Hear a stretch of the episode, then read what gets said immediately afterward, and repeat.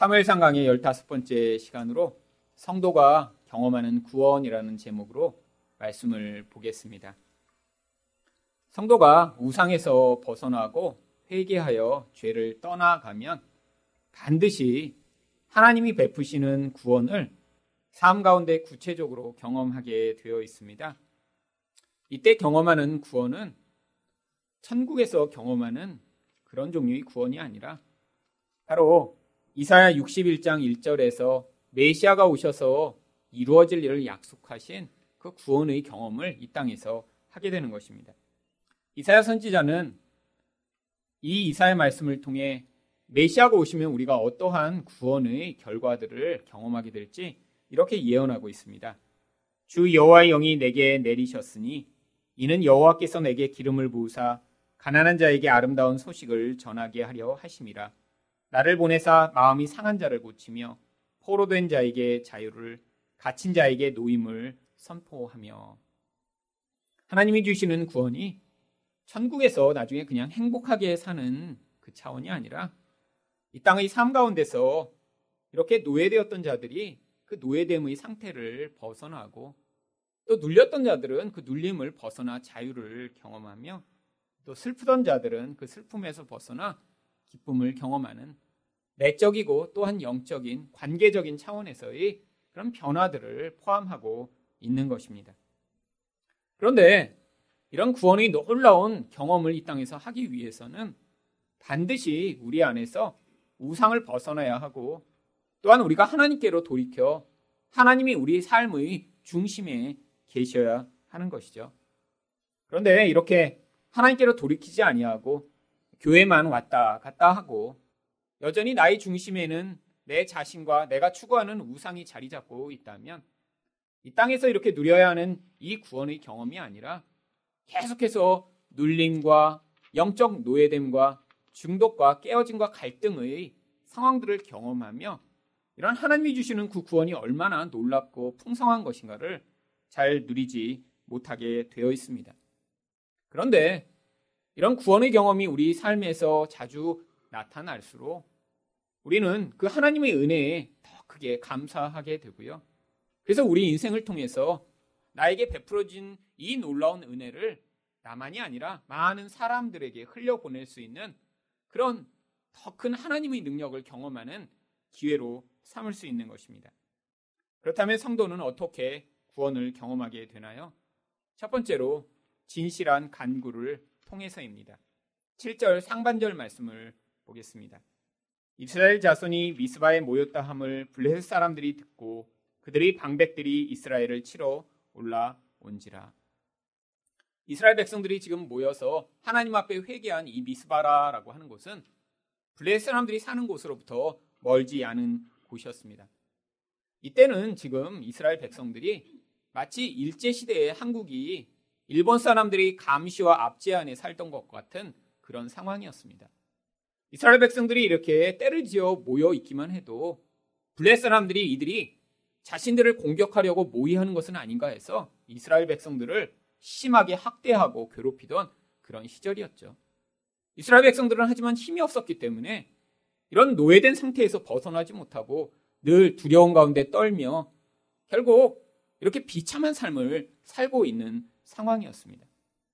그러니까 이렇게 이들이 모여 하나님께 예배하는 이런 모임을 블레 사람들이 싫어하고 이들이 혹시나 여기서 자기들을 공격할 계획을 세웠나 해서 이들을 먼저 공격한 것입니다. 여러분, 하나님께 돌아오기 전에는 이런 블레셋의 공격이 마치 없는 것과 같은 그런 평화로운 것 같은 상황을 지나갔는데 오히려 하나님께 돌이켰더니 블레셋이 이스라엘 백성을 공격하고 위협하는 상황이 벌어집니다. 그런데 이게 당연한 일입니다. 우리 인생 가운데도 우리가 하나님을 우리 삶의 중심에 놓지 않고 살 때는 오히려 문제가 없고 평안한 것 같은 삶이 주어지는데 우리가 하나님께로 돌이키고 하나님을 내 삶의 중심에 놓고자 회개하며 하나님께 반응하기 시작할 때 마귀와 세상은 우리를 공격하여 우리가 시험에 빠지고 또 하나님께로 돌이키는 그 일을 멈추도록 계속해서 개입하고자 하는 것입니다. 마귀는 무엇보다도 우리가 하나님께로 돌이키는 것을 싫어합니다. 신앙이 약한 사람은 그래서 하나님께로 돌이키려고 할 때마다 오히려 문제가 많아지고 또 이 문제가 나쁜 일만 일어나는 것이 아니라 아니 이전에는 한가하던 사람이 갑자기 바빠지기도 하고요. 또 이전에는 연락이 잘 없던 사람이 막 친구들이 갑자기 전화 와서 망연해 한다고 부르기도 하고요. 그래서 이렇게 말씀 사경회를 아, 해야지 아, 이때는 꼭 가야겠다 마음만 이렇게 살짝 먹고 있으면 꼭 망년회가 금토일로 이렇게 연속으로 잡히는 이런 일들이 벌어지는 일들이 아주 자주 있는 것입니다. 여러분 마귀는 우리가 하나님의 백성이다가 나중에 하나님을 버리고 지옥에 가도록 만들 수는 없습니다. 그러면 우리를 어떻게 유혹할 수 있나요? 우리가 끊임없이 낙담하고 끊임없이 하나님 말고 교회는 다니는데 내 삶의 중심에 하나님이 아닌 다른 것을 중심에 놓고 살도록 우리 인생을 속이는 일을 할 수 있죠. 그러면 예수 믿는 사람이지만 이 땅 가운데 예수 믿지 않는 사람과 전혀 다르지 않은 그런 인생을 살아가도록 끊임없이 속이는 것입니다. 여러분, 이렇게 하나님께 돌이키려 할 때, 하나님을 더 간절히 찾으려고 할 때 나타나는 이 시험이 그래서 당연한 것입니다. 이 시험이 사람마다 다 다양한 통로로 옵니다. 사람이 약한 사람은 사람을 통한 공격으로 오고요. 돈에 대해서 약한 사람은 돈으로 통한 시험으로 나타나기도 하고요. 몸이 자신의 우상인 사람은 몸이 약해지고 두려워져서 결국 하나님을 멀리하도록 만드는 것이죠. 여러분, 여러분 인생 가운데 너무 평안하세요? 아무 일이 벌어지지 않는 것 같으세요? 아니 너무 무료하고 심심해서 아 도대체 뭐 이렇게 인생이라는 게 이렇게 목사님은 이렇게 어려운 일이 많다고 하는데 아니 내 인생은 이렇게 무료하고 심심한 채로 그냥 흘러가고 있는 것인가? 여러분 더 진짜 근원적인 원인은 여러분의 마음의 중심이 아직 하나님께로 온전히 돌이켜지지 않아서 그렇습니다. 여러분 마음의 중심에 우상이 자리하고 있으면 사실 그 사람은 그런 시험을 통해 더 성숙된 자리로 나아가도록 하나님이 일부러 끌어당기지 않으세요. 마귀 또한 괜히 그 사람을 시험해서 오히려 멀쩡한 사람이 어려움이 있을 때 하나님을 찾을까봐 오히려 나쁜 일을 잘 막아주는 역할을 하고 있는 것입니다. 하나님과 친한 게 아니라 마귀와 지금 아주 친밀한 관계를 누리기 때문에 어려운 일이 없는 것처럼 보이는 것이죠. 하지만 그 상황이 진짜 벌어지고 있는 이유는 무엇인가요? 영적으로 자꾸 침체돼 가고 하나님이 아닌 그 심심한 상황을 이겨낼 쾌락을 추구하며 끊임없이 나 자신의 미래가 두려워 그 두려움을 벗어나고자 안정을 추구하는 사람의 기질과 모습대로 그런 죄성이 표출돼 나오는 것입니다. 이스라엘 백성들이 이렇게 블레셋이 쳐들어온다는 이야기를 들었을 때 그들이 어떻게 반응합니까? 7절 하반절입니다. 이스라엘 자손들이 듣고 블레셋 사람들을 두려워하여 이스라엘 백성이 하나님께 돌이켰지만 그의 본질 안에서는 아직 하나님을 온전히 신뢰하지 못하고 있었습니다. 그러니까 지금 이들은 당장 두려움에 사로잡히게 되죠. 여러분, 인간은 근원적으로 이 두려움이라고 하는 내적 반응을 하게 되어 있습니다. 근데 두려움의 진짜 원인이 바로 영적인 것에 있는 것이에요. 인간은 생명이 없기 때문에 끊임없이 무엇인가를 갈구하는 욕망을 갖게 되고요. 욕망이 크면 클수록 우리 안에서는 그 반대급부적으로 두려움이 커지게 되어 있습니다. 두려움이 커질수록 사람은 눈에 보이는 힘으로 자기를 지키고자 해요. 이스라엘 백성들이 이렇게 두려움이 벌벌 떨게 된 진짜 이유가 무엇인가요? 당시 블레스 사람들은 철기 문화의 속한 사람들이었습니다. 그들은 철로 만든 무기들을 가지고 이스라엘을 공격했죠. 근데 이스라엘 백성들은 아직도 청동기 시대에 있었습니다. 여러분 청동기로 만든 칼과 철로 만든 칼이 한번 부딪혀서 싸우면 어떤 일이 벌어질까요? 청동기는 물러서 철로 만든 칼에 의해 그냥 칼이 잘라져 버리고 맙니다. 전쟁을 할 수 없는 상황이에요. 또 압제 가운데 있었기 때문에 이 블레셋 사람들이 이스라엘 백성들이 무기를 만들지 못하도록 했습니다. 그러니까 지금 이들이 가진 외적인 힘으로는 블레셋을 당해낼 수 없는 상황이죠. 그러니까 이들이 두려움에 사로잡히게 된 것입니다. 여러분 그래서 이렇게 두려움이 점점 커지면 사람들이 무슨 일을 하나요? 눈에 보이는 힘을 더 간절하게 갖기를 원합니다. 여러분 근데 눈에 보이는 것으로 이 내면의 두려움을 벗어내려고 하면 그 눈에 보이는 힘이 얼마나 커야 될까요? 여러분 아무리 많은 힘을 가져도 아무리 높은 자리에 올라가도 우리 영혼 안에 있는 이 두려움을 외적인 힘으로는 절대로 벗어날 수 없는 것입니다. 그래서 우리가 볼 때는 아니 저 정도로 돈을 모았으면 괜찮을 것 같은데 아니 왜 이렇게 구두쇠처럼 살까 하는 사람들이 있는 거예요. 아니 저 정도 높은 자리로 올라가면 두려울 게 없을 것 같은데 아니 왜 거기서 더 올라가고자 저렇게 몸부림을 치는 것일까? 바로 인간의 내면적인 두려움을 외적인 힘으로 이겨내려고 하다가 아무리 많은 돈이나 아무리 많은 권력을 가져도 그것을 벗어날 수 없어서 우리가 볼 때는 참으로 너무나 구두쇠인 것처럼 아니 권력에 목매달아 사는 것처럼 보이는 사람들이 주변에 있는 것이죠. 그런데 이스라엘 백성들은 이런 위기 상황 가운데 어떻게 반응합니까? 하나님이 중심에 계시지 않았을 때는 이 블레셋이 두려워 그 앞에 복종하며 그들을 섬겼을 텐데 이제 하나님이 그들의 중심에 자리 잡으셨기 때문에 8절과 같이 반응합니다. 이스라엘 자손이 사무엘에게 이르되 당신은 우리를 위하여 우리 하나님 여호와께 쉬지 말고 부르짖어 우리를 블레셋 사람들의 손에서 구원하시게 하소서 하니 여러분 예수 믿는 사람이 하나님이 마음의 중심에 계시면 그렇다고 해서 두렵지 않거나 아무것도 바라지 않는 그런 무념무상의 상태가 되는 것이 아닙니다. 하지만 예수 믿는 사람이 이렇게 예수 그리스도 중심적으로 하나님 중심적인 삶을 살게 되면 두려울지라도 그 두려움의 상황 가운데 하나님께 반응할 수 있는 것이죠. 여기서 부르짖다라고 하는 말은 하나님을 향해 이런 위기의 상황 가운데 울부짖는 그런 태도를 이야기하는 것입니다. 이 자크라고 하는 이 히브리어는 그래서 성경에서 사사기 때 외적이 침입으로 말미암아 고통하던 이스라엘 백성들이 하나님을 향해 울부짖으며 자기를 도와달라고 할 때마다 사용되었던 단어죠.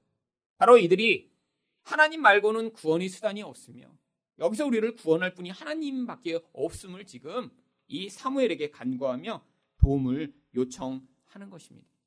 이들이 이렇게 하나님께 반응했던 또 이렇게 반응할 수밖에 없었던 진짜 근원적 이유가 바로 오늘 본문 앞에 나오는 4절에 나옵니다. 이에 이스라엘 자손이 바알들과 아스타롯을 제거하고 여호와만 섬기니라.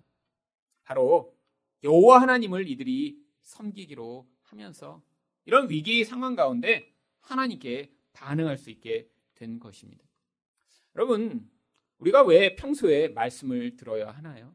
평소에 왜 하나님이 누구신가를 배워야 하나요? 또한 끊임없이 하나님께 반응하며 우리의 삶의 중심에 하나님이 계실 수 있도록 자꾸 애써야 하나요? 인생 가운데 반드시 위기가 닥치기 때문이죠. 그런데 이 위기 상황 가운데 하나님을 마음의 중심에 놓지 않으면 이런 사람들은 그 상황에서 더 많이 우상을 의지하고 그래서 더 많은 고통과 갈등을 경험하게 되어 있는 것입니다. 우리가 평소에 말씀을 듣고 나의 우상을 분별하고 내가 정말로 지금 어떤 삶을 살고 있는지를 끊임없이 돌아보며 하나님 중심으로 내 삶을 조율하고 맞추어 갈 때 그때 이런 위기가 닥치면 그때 하나님을 향해 부르짖으며 그 구원을 간구하며 그 은혜의 자리로 나아갈 때 거기서 오히려 이 위기가 하나님을 더 가깝게 경험할 수 있게 만드는 그런 기회가 되는 것입니다. 이렇게 사무엘에게 이스라엘 백성들이 요청을 했더니 9절 상반절에서 사무엘이 예배를 드립니다. 사무엘이 전 먹는 어린 양 하나를 가져다가 온전한 번제를 여호와께 드리고 구약 성경에서는 이렇게 하나님께 나아갈 때 반드시 번제를 드리며 먼저 예배를 드렸습니다. 하나님이 재물이 없이는 기도를 받으시지 않기 때문입니다. 여러분 이 재물이 도대체 무슨 재물을 의미하는 것인가요? 로마서 3장 25절을 보시면 이 재물이 바로 온전하신 흠 없는 예수 그리스도이심을 이렇게 이야기합니다. 이 예수를 하나님이 그의 피로써 믿음으로 말미암는 화목 제물로 세우셨으니 우리가 직접 하나님께 가서 무엇이 필요하다라고 요청할 수 없다라는 거예요. 왜죠? 우리는 죄인이니까요. 직접 우리가 하나님을 만날 수 없습니다. 그래서 반드시 무엇이 필요하나요? 우리 죄를 씻을 바로 이런 재물이 필요하고요. 또 그것을 대행해 하나님께 가서 간구할 중보자가 필요한 것입니다. 바로 구약의 제사장과 재물은 바로 우리가 하나님을 만나기 위해 그리고 간구하여 하나님으로부터 그 기도 응답을 듣기 위해서 재물과 제사장이 필요하다는 사실을 우리에게 가르쳐 주고 있는 것이죠. 근데 그 재물이며 제사장 되시는 분이 누구신가요? 예수 그리스도 한 분밖에 안 계십니다. 그러니까 지금 우리가 예수를 믿는다는 것은 무엇을 믿는 것인가요? 나 같은 이런 죄인, 하나님께 직접 나아갈 수 없는 자가 우리 예수 그리스도를 제물로 삼고 내가 하나님께 나아가면 언제든지 지금도 하나님께 나아갈 수 있습니다. 또 내가 스스로는 하나님 앞에 나아가 나의 간구를 할 수 없는데 그 예수 그리스도를 통해 간구하면 그 기도에 하나님이 응답하신다라는 믿음으로 지금 언제든지 기도하고 간구할 수 있게 된 것입니다. 이렇게 사무엘이 이스라엘 백성들을 위해 간구했더니 9절 하반절에 어떤 일이 벌어졌나요? 이스라엘 위하여 여호와께 부르짖음에 여호와께서 응답하셨더라. 여러분, 바로 사무엘이 이렇게 하나님께 간구해서 기도 응답을 얻은 이 사건이 이제 신약 성경에서는 우리가 어떻게 하나님께 담대하게 나아가 우리의 이런 모든 간구를 하나님께 아뢰고 응답을 얻을 수 있는지 히브리서 4장 15절과 16절에 이렇게 설명하고 있습니다. 우리에게 있는 대제사장은 우리 연약함을 동정하지 못하시리가 아니요 모든 일에 우리와 똑같이 시험을 받으시니로되 죄는 없으시니라. 그러므로 우리는 긍휼하심을 받고 때를 따라 돕는 은혜를 얻기 위하여 은혜의 보호자 앞에 담대히 나아갈 것이니라. 여러분 이 구절의 핵심이 무엇인가요?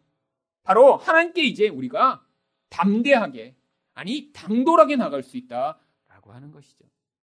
여러분 많은 성도가 하지만 이렇게 하나님께 내가 예수 그리스도를 통해 나아간다는 사실을 자주 망각합니다. 아니 내가 지난 한 달 동안 기도도 잘 못했는데 아 이렇게 어렵다고 하나님께 이렇게 기도하면 하나님이 들어주실까? 그래서 대부분 어떻게 생각해요? 나 말고 조금 그래도 평소에 하나님과 이렇게 친한 것처럼 보이는 어떤 분한테 부탁하면 조금 낫지 않을까? 이게 일반적으로 사람들이 가지는 생각이에요. 아니에요. 여러분도 당돌하게 나가실 수 있습니다. 여러분 당돌하다는 게 뭐죠? 자격이 안 되는데 그냥 나가는 거예요. 여러분 저도 여러분도 우리 모습으로는 하나님께 나가서 인정을 받고 하나님께 뭘 간구할 만한 그런 자격이 안 되는 자들이에요. 근데 모든 사람이 하나님께 나아가기 위해 무엇이 필요한가요? 예수 그리스도가 필요한 것입니다. 그래서 예수를 믿어야 되는 거예요. 예수를 믿을수록 우리는 무엇을 할 수 있나요? 하나님 앞에서 나의 이 부끄러운 모습에도 불구하고 담대하게 나아가 하나님 내게 이런 필요가 있습니다. 하나님 나를 여기서 구원하여 주시옵소서라고 간구할 수 있고요. 바로 그 과정을 통해 여러분은 하나님이 누구신가, 하나님이 얼마나 좋으신 분이신가, 또한 하나님이 기도에 응답하시는 하나님이라는 사실을 경험할 수 있는 것입니다. 두 번째로 성도는 어떻게 구원을 경험하게 되나요? 하나님의 도우심을 통해서입니다. 10절 말씀을 보겠습니다. 사무엘이 번제를 드릴 때 블레셋 사람이 이스라엘과 싸우려고 가까이 오매 그날에 여호와께서 블레셋 사람에게 큰 우레를 발하여 그들을 어지럽게 하시니 그들이 이스라엘 앞에 패한지라. 구약에서는 하나님이 싸우실 때 꼭 우레를 자주 보내십니다. 신약 성경에서는 이런 경우가 없지만 구약 성경에서는 이런 우레가 바라면서 사람들이 그 무서운 소리에 벌벌벌 떨다가 패하는 경우들이 자주 있습니다. 여기만이 아니라 여호수아 10장 11절 말씀에도 비슷한 내용이 나옵니다. 그들이 이스라엘 앞에서 도망하여 베토론의 비탈에서 내려갈 때 여호와께서 하늘에서 큰 우박덩이를 아세가에 이르기까지 내리심에 그들이 죽었으니 이스라엘 자손이 칼에 죽은 자보다 우박에 죽은 자가 더 많았더라. 하늘에서 이런 우박을 내리시거나 우레를 바라시거나 하나님 이런 자연적인 어, 이런 현상을 통해서 이스라엘 적군을 다 물리치신 것이죠. 여러분 그런데 요즘도 이런 일이 벌어지나요? 어떤 사람들이 이렇게 하늘에서 우박 떨어지는 걸 보고 하나님이 진노하셔서 이렇게 심판하셨다라고 이야기하는 사람들이 있고요. 갑자기 이렇게 마른 하늘에 날벼락이 치고 나면 하나님이 이렇게 심판하셨다라고 생각하는 사람들이 있습니다. 여러분 구약에서 왜 이렇게 그런데 이런 자연 현상을 통해 이런 죄인들과 악인들과 하나님을 대적하는 자들을 심판한다라고 하는 것이죠. 구약 성경에서는 하나님이 임재하실 때 이런 자연 현상을 통해서 하나님이 얼마나 무섭고 위대하신 분이신가를 자주자주 보여주고 있습니다. 이사야 29장 16절 말씀을 보시면 만군의 여호와께서 우레와 지진과 큰 소리와 회오리 바람과 폭풍과 맹렬한 불꽃으로 그들을 징벌하실 것인지 하나님이 오시면 막 지진도 나고 큰 소리도 나고 회오리 바람이 막 일어난대요. 그뿐 아니라 바로 이스라엘 백성들이 출애굽의 광야에 있을 때 하나님이 임재하시니까 어떤 일이 있었냐면 출애굽기 19장 16절을 보시면 셋째 날 아침에 우레와 번개와 빽빽한 구름이 산 위에 있고 나팔 소리가 매우 크게 들리니 진중에 있는 모든 백성이 다 떨더라. 하나님이 임재하실 때마다 이런 일이 있었대요. 사실 이 구약의 말씀을 보면 신약에도 이런 일이 있으면 참 좋을 것 같기도 합니다. 여러분 이렇게 예배드리러 오셨는데 이 예배 때 하나님이 이렇게 임재하시면 막 번개가 밖에 그냥 번쩍번쩍 쳐주고 막 그냥 소리가 우르르 나고 그러면 여러분 오실 때마다 어떤 느낌이 드실 것 같아요? 일단은 되게 무서우시겠죠. 혹시 내가 맞을까 봐 겁남이 오시는 여호와를 경외하는 분들이 막 그냥 날로 날로 늘어날 것입니다. 근데 왜 지금은 그런 일이 벌어지지 않죠? 근데 또 요한계시록을 보면 지금도 여전히 이런 일이 벌어지고 있다고 요한계시록이 이야기를 하고 있습니다. 요한계시록 8장 5절입니다. 천사가 향로를 가지고 재단에 불을 담아다가 땅에 쏟음에 우레와 음성과 번개와 지진이 나더라. 여러분 요한계시록에 나오는 이 말씀은 지금 이 시대에 벌어지고 있는 이야기를 기록한 거예요. 지금 이 시대에 벌어지고 있는 이런 일들을 영적인 해석을 해서 기록한 것이죠. 그럼 지금도 이런 무시무시한 일들이 벌어지고 있어야 합니다. 하나님이 임하실 때마다 소리가 나고 하나님이 임하실 때마다 하늘이 깜깜해지기도 하고 아니 진도 일어나는 이런 일들이 있어야 하죠. 여러분 예수를 믿으며 그런 경험을 해보신 적이 있으신가요? 여러분 여기 나와 있는 이 모든 묘사는 바로 오순절 때에 일어난 사건과 그 이후에도 계속해서 벌어지고 있는 영적 상황들을 지금 이렇게 묘사한 것입니다. 오순절 때 성령이 임하셨을 때 어떤 일이 벌어졌다라고 베드로가 이야기했냐면 사도행전 2장 19절과 20절 말씀입니다. 또 내가 위로 하늘에서는 기사를 아래로 땅에서는 징조를 베풀리니 곧 피와 불과 연기로다. 주의 크고 영화로운 날이 이르기 전에 해가 변하여 어두워지고 달이 변하여 피가 되리라. 그럼 성령이 임하셨더니 이런 자연적으로 무시무시한 현상들이 막 벌어진다는 거예요. 하늘에 막 핏빛으로 변하고 막 불이 임하고 연기가 임하고 아, 이런 일들이 벌어졌대요. 아니 오순절 때 정말 그런 일들이 벌어졌나요? 바로 영적으로 하나님 백성들만 성령으로 임하신 그 하나님이 얼마나 위대하시고 강하신 분이신가를 경험하게 되었음을 지금 묘사하고 있는 것이죠. 여러분, 이 구약에서 우레라고 하는 말은 원래 히브리어 콜이라고 하는 단어를 번역한 것입니다. 한글로는 우레라고 번역하고 있지만 원 히브리어 단어의 의미는 그냥 소리라고 하는 뜻이에요. 하나님이 임하시면 소리가 난다는 거예요. 인간의 소리를 잠재우는 하나님의 소리요. 인간이 자기 뜻대로 살아가는 그 인간의 자기 중심성을 깨뜨리는 하나님의 말씀의 소리가 임하는 것이죠. 왜 지진이 일어난다고 이야기를 하나요? 지진은 사람들이 자기 기반으로 삼고 있는 세상의 기반을 다 흔드는 것입니다. 그래서 지진이 무서운 것이죠. 여러분, 성령이 임하시면 우리에게 어떤 일이 벌어지나요? 우리도 다 똑같이 세상 사람처럼 눈에 보는 것을 우리 삶의 기반으로 놓고 살아가는 자들입니다. 우리 부모님을 나의 기반으로 삼거나, 아니, 내 주변에 있는 내 사람들을 나의 의존의 대상으로 삼거나, 아니, 눈에 보이는 돈을 내 기반으로 삼고 살아가는 것이 우리들인데, 이렇게 성령이 우리에게 임하시면 우리가 기반으로 삼고 있는 이 기반들이 다 무너지고 그런 가짜 기반이 아니라 진짜 중요한 영적 기반인 예수 그리스도를 우리 반석으로 놓고 살아가는 자들이 나타나게 되는 것이죠. 하늘이 불처럼 변하고 하늘에 연기가 있는 것은 그 거룩한 하나님의 임재가 임하며 그 불이 더러운 것들을 다 태우고 하나님 앞에 우리가 설 수 있는 불로 정결케 된 자가 되게 만드시는 그 역사를 여기에 이렇게 기록해 놓은 것입니다. 여러분 지금 바로 그 성령이 예수 그리스도를 통해 우리에게 임하고 계세요. 여러분 이 성령을 받은 자들은 그래서 바로 하나님의 임재로 말미암아 우리 죄가 심판을 당하며 또한 그 안에서 이런 하나님의 놀라운 권능을 경험하는 하나님 백성으로 변화돼 나가는 것이죠. 그런데 하나님을 모르는 자들은 오히려 성령이 임하시면 더 하나님을 반역하고 거역하게 되어 있습니다. 아니 눈에 보이는 하나님이 어디 있어? 나와 보라고 그래.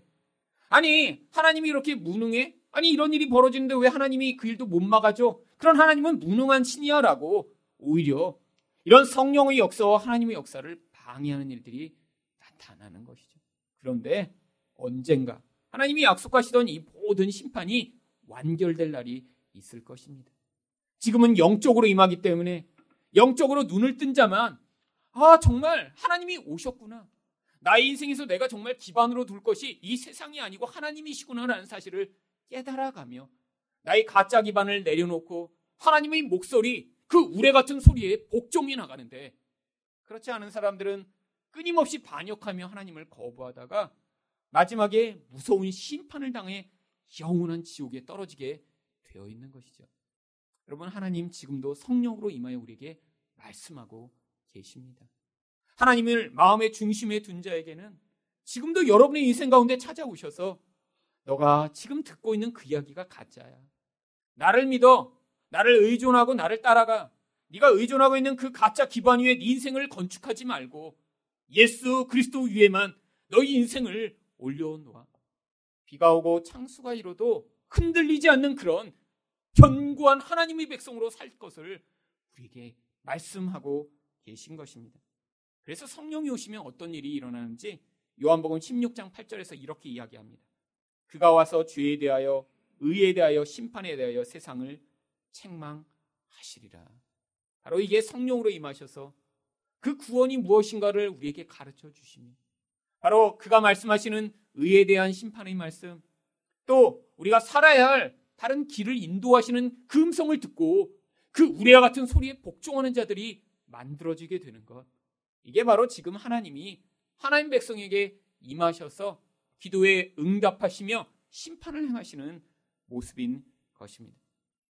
구약 성경에서 이렇게 하나님이 우레로 임하셨던 이 모든 것들은 지금 우리가 볼 때는 눈으로 벌어지지 않는 것처럼 보이지만 하나님이 반드시 이 일들을 행하고 계심을 우리에게 믿도록 지금 자꾸 말씀으로 가르치고 계신 것이죠. 구약에서는 하지만 아직 성령이 임하시지 않았기 때문에 실제적으로 이런 어떤 사건들을 통해서 이게 도대체 무슨 의미인가를 우리에게 그림으로 보여주셨습니다.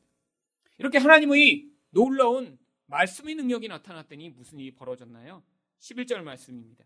이스라엘 사람들이 미스바에서 나가서 블레셋 사람들을 추격하여 백갈 아래에 이르기까지 쳤더라. 이전에는 도저히 당할 수 없었던 블레셋을 이제는 그 완전히 물리칠 수 있는 그런 놀라운 능력이 나타납니다. 그리고 이들이 그 놀라운 승리에 감격해 에베네셀이라는 그런 기념비를 세웁니다. 12절 말씀입니다. 사무엘이 돌을 취하여 미스와 센 사이에 세워 이르되 여호와께서 여기까지 우리를 도우셨다 하고 그 이름을 에벤에셀이라 하니라.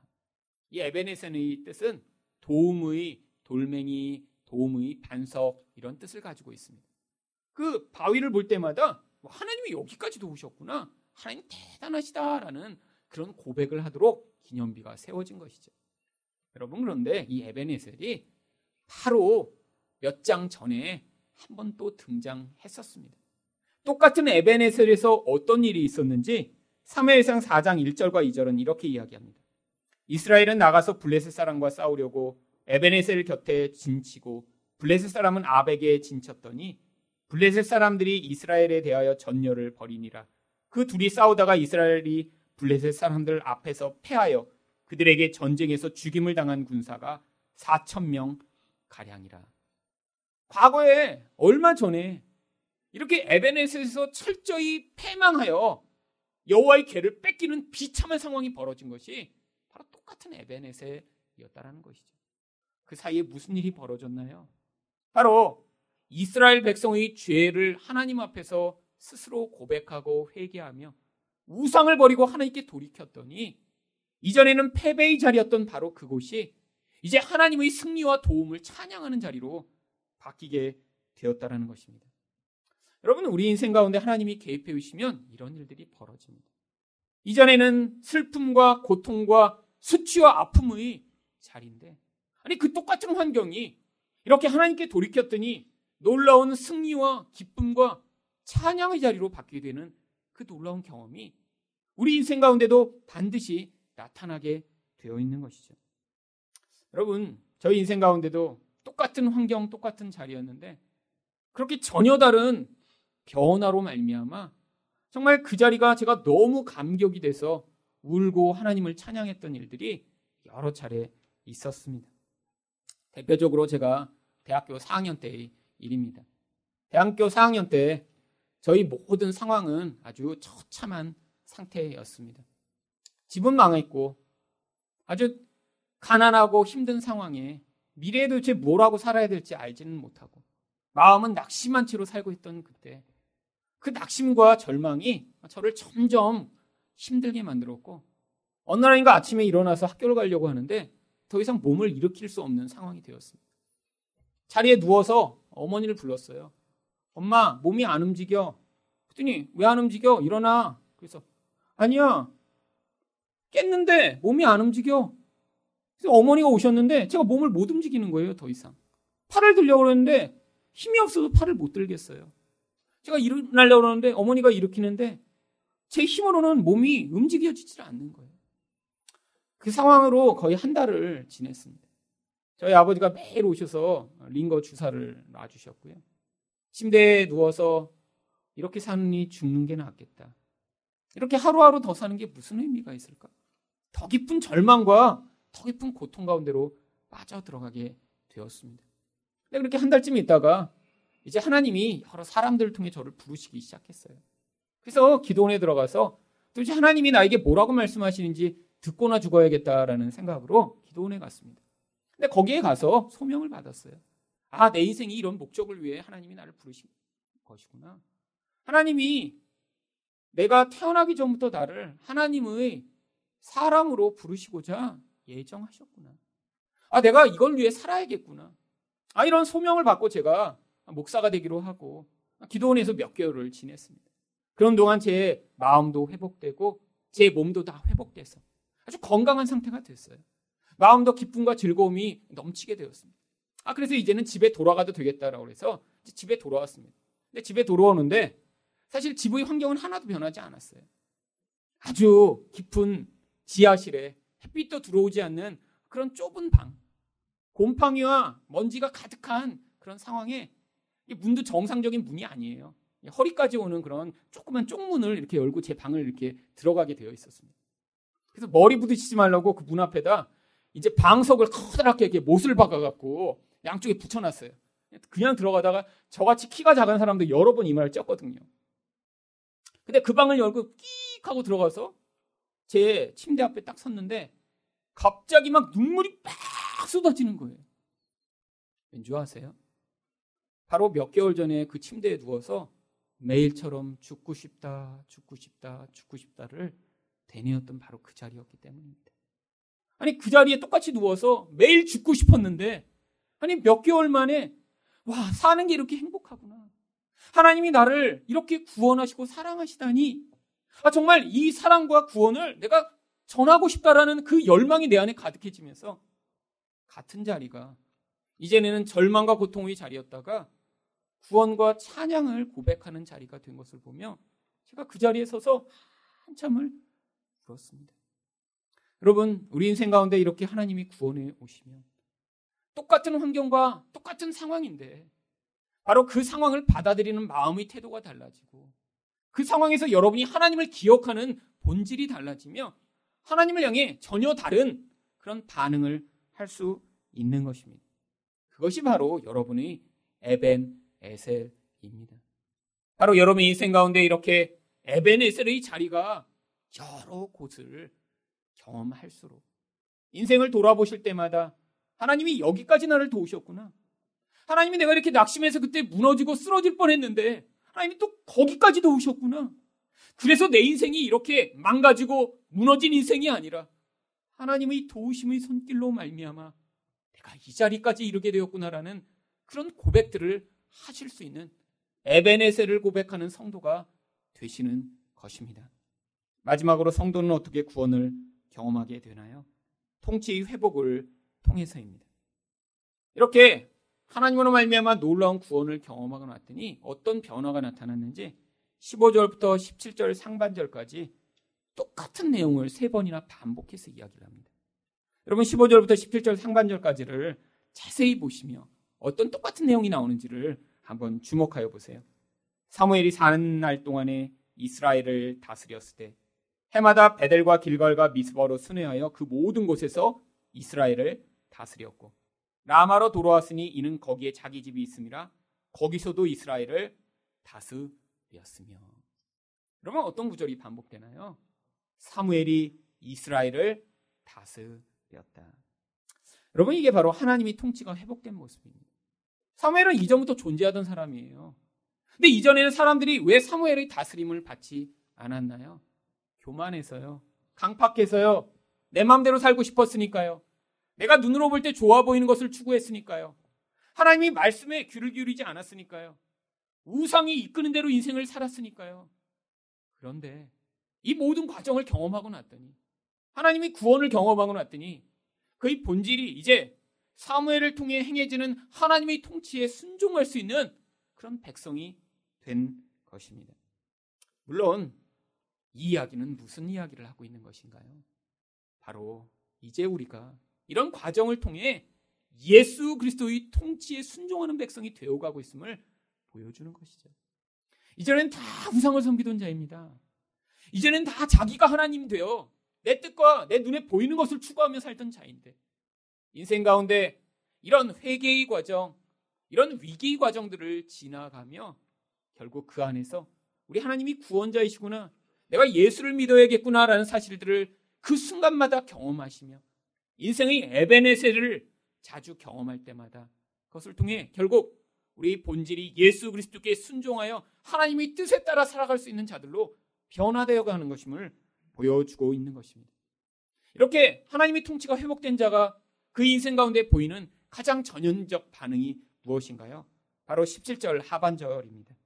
또 거기에 여호와를 위하여 제단을 쌓았더라. 바로 예배가 회복되는 것입니다. 예배가 인생 가운데 무엇보다 중요해지고 하나님을 찾고 하나님의 말씀을 듣고 기도하는 그 일을 위해 바로 애쓰게 되는 이 모습이에요. 그런데 이렇게 예배가 회복되고 예수 그리스도의 통치가 인생 가운데 나타나면 반드시 어떤 결과가 나타난다고 성경이 이야기합니다. 그 결과가 바로 13절 하반절에 이렇게 기록되어 있습니다. 여호와의 손이 사무엘이 사는 날 동안에 블레셋 사람을 막으심에 이스라엘 백성은 특별히 다른 부분에서 변화된 부분이 없습니다. 이 사건을 경험한 다음에 그들은 여전히 청동길의 문화 가운데 살고 있었고요. 블레셋은 여전히 철기를 가지고 강한 군대를 가지고 있던 사람들입니다. 근데 왜 블레셋이 이스라엘을 공격하지 못하죠? 성경이 뭐라고 얘기합니까? 여호와의 손이 막으심에 하나님이 함께 하셔서 그들을 보호하셨다라고 하는 것입니다.